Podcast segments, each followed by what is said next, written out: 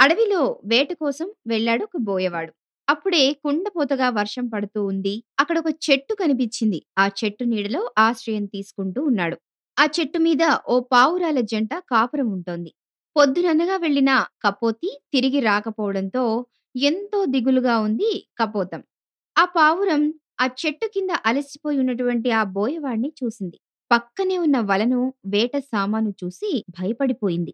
ఎప్పుడో పొద్దుననగా వెళ్ళింది కపోతి. ఎక్కడుందో, ఎలాగుందో, నా ప్రాణేశ్వరికి ఎట్లాంటి ఆపద సంభవించలేదు కదా! అని ఆలోచిస్తూ ఉంది. అయ్యో! కపోతికేమైనా అయితే నా జీవితం శూన్యమైపోతుంది, శోకమయమైపోతుంది అని నా హృదయేశ్వరి ఏ బోయవాడి చేతిలోనో చిక్కోలేదు కదా! అని బాధపడుతుంది ఇంతలో వాన తగ్గుముఖం పట్టింది. కానీ చలి మాత్రం మృత్యుదేవతల ఆ వనాన్ని కబళించేస్తూ ఉంది. ఆ చలిలో పావురం యొక్క శోకం వినబడుతూ ఉంది. ఆ ఆడపావురం చిన్నగా మూలుగుతూ ఉంది. ఈ ఆడపావురం ఎక్కడుందా అని ఆ మూలుగుడు విన్నటువంటి కపోతం వెతుకుతూ ఉంది. తీరా చూస్తే అక్కడ బోయవాడి వలలో ఉంది. ప్రాణనాథా నేనిక్కడ ఉన్నాను. ఈ బోయవాడి వలలో ఉన్నాను అని చెప్పి ఆ ఆడపావురం విన్నవించుకుంటోంది పాపం. హతవిధి ఈ వలలో చిక్కుకున్నావా అని పాపం గట్టిగా ఏడుస్తూ ఉంది ఆ మగ పావురం. శరీరాలు శాశ్వతాలు కావు. మంచి ఒక్కటే మిగిలి ఉండేది. ఎల్లప్పుడూ మనకు తోడుండేది అదే కదా! ఆర్తుడైనా కాని శరణు వేడుతూ వచ్చేవాడిని కాపాడడం మన ధర్మం. ఇదే మన పెద్దలు కూడా చెప్తూ ఉంటారు. కాబట్టి పాపం ఈ బోయవాడు ఆర్తుడై మన గూటి దగ్గరకొచ్చాడు.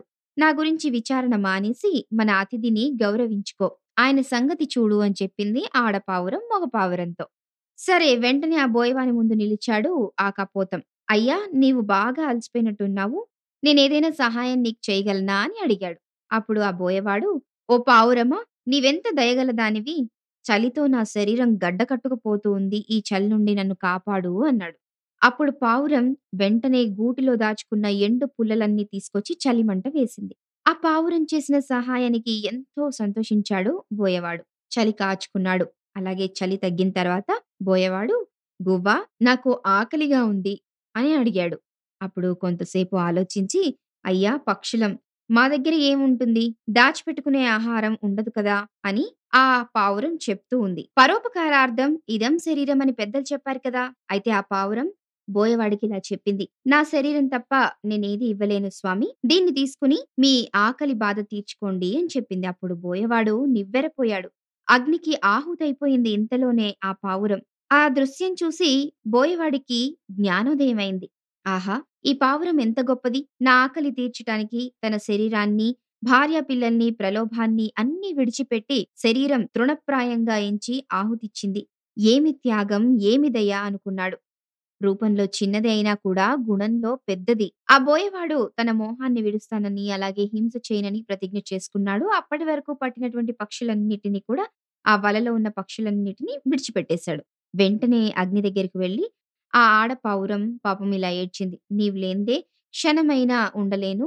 నాకెవరు దిక్కు? బ్రతుకులోనూ, మరణంలోనూ నీతోనే ఉంటాను అని అగ్ని ప్రదక్షిణ చేసి ఆడపావురం కూడా శరీర త్యాగం చేసింది. ఇంతలో ఓ దివ్య విమానం వచ్చి ఆ పావురాల జంటను ఊర్ధ్వలోకాలకు తీసుకుని వెళ్ళడం పూర్వజన్మ సుకృతం. ఇదంతా కూడా ఆ బోయవాడి పూర్వజన్మ సుకృతం కూడా. ఆ దివ్య విమానం రావటం, ఆ పావురాల జంటను ఊర్ధ్వలోకాలకు తీసుకువెళ్ళటం ఇవంతా కూడా బోయవాడు చూడగలిగాడు. చివరికి అతడు కూడా దివ్యత్వాన్ని పొందాడు. మరి ఈ కథలో నీతేంటి? దయ, కరుణ, పరోపకారం, త్యాగం అనే పదాలకు నిర్వచనం చెప్పాయి ఆ పావురాలు.